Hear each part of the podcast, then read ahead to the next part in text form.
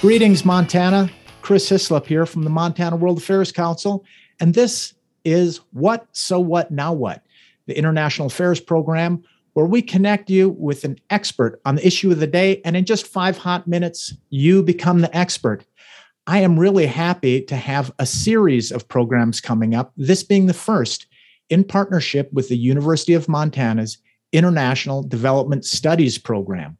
Students are going to come on and give us their expert view on a number of key issues that relate to our program, Academic World Quest.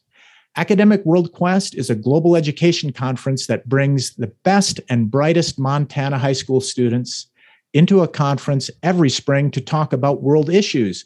And today we're talking to Hope Sampson about the human centered agenda to the future of work. Hope, welcome to the show. How are you? Thank you so much. I'm doing great. How are you? I'm great. And I'm so glad that you could join us. And I'm really happy that we could connect with the University of Montana's IDS program. So, Hope, can you tell us a little bit about this human centered agenda? Yeah. So, um, the International Labor Organization in 2019 published a work called Work for a Brighter Future in its Global Commission on the Future of Work. Um, and so in this, they talk about a human centered agenda for the future of work. But that's a lot of words. What does it really mean? Um, what it does is it urges people to the opportunities,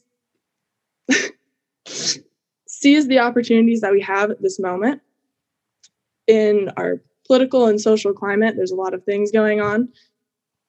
It urges us to seize this moment and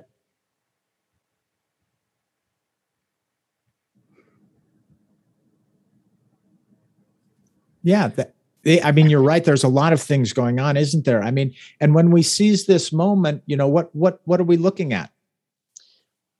So in this paper that I read, it talks a lot about um, one of the big points that I wanted to touch on was it touches on a universal entitlement to lifelong learning that enables people to skill, reskill, and upskill. So that means someone starting a job and maybe it starts to become obsolete because of new technological advancements. But what this human centered agenda would do is allow people to continue learning throughout their career. Um, it also talks about a measurable agenda for gender equality, um, strengthening women's voice and leadership, implementing pay transparency policies, things like that. Um, it also talks about giving people more um, time sovereignty, meaning they get greater autonomy over their um, when they work. Like nine to five doesn't isn't really working anymore. Things like that. Well, I think that's really interesting, Hope, because a lot of the things that you mentioned although I've not read the paper, seem to be coming up, you know, especially around the, the pandemic period. And uh, we're asking questions about how we work, um, where we work, when we work. So really fascinating. Now, I wonder if you could go a little bit deeper and let us know, you know, why do you think that this issue really matters to us right now? Yeah, so a lot of jobs that are on the verge of becoming obsolete are things that center around more factory and industrialized jobs, right? And um, there's a lot of industry like that that goes along with farming and agriculture, which of course is a big thing in Montana. It's the biggest thing in Montana. Right. Um, yeah, so that's why we need to care about this because if we don't start looking at it now, it's going to cause a lot of problems for us in the future. Yeah, I can see that. I mean, it's uh, something definitely we want to get ahead of. And I mean, speaking of the future, now is the famous crystal ball question. Looking ahead, Hope, what might this human centered agenda mean for us, let's say in Montana, in the United States, and around the world? What changes might we see?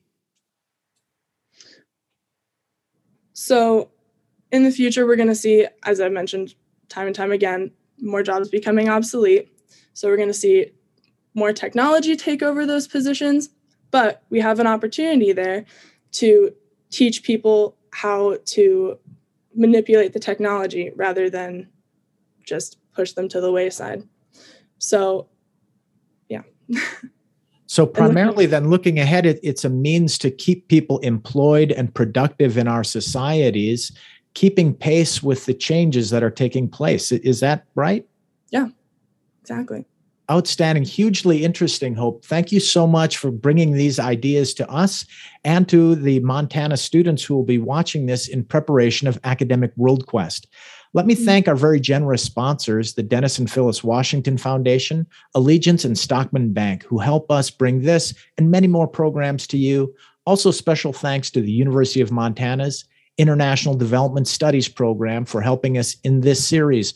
Hope, thanks again. Hugely interesting. Looking forward to our next talk on China. Until then, everybody, bye bye. Thank you so much.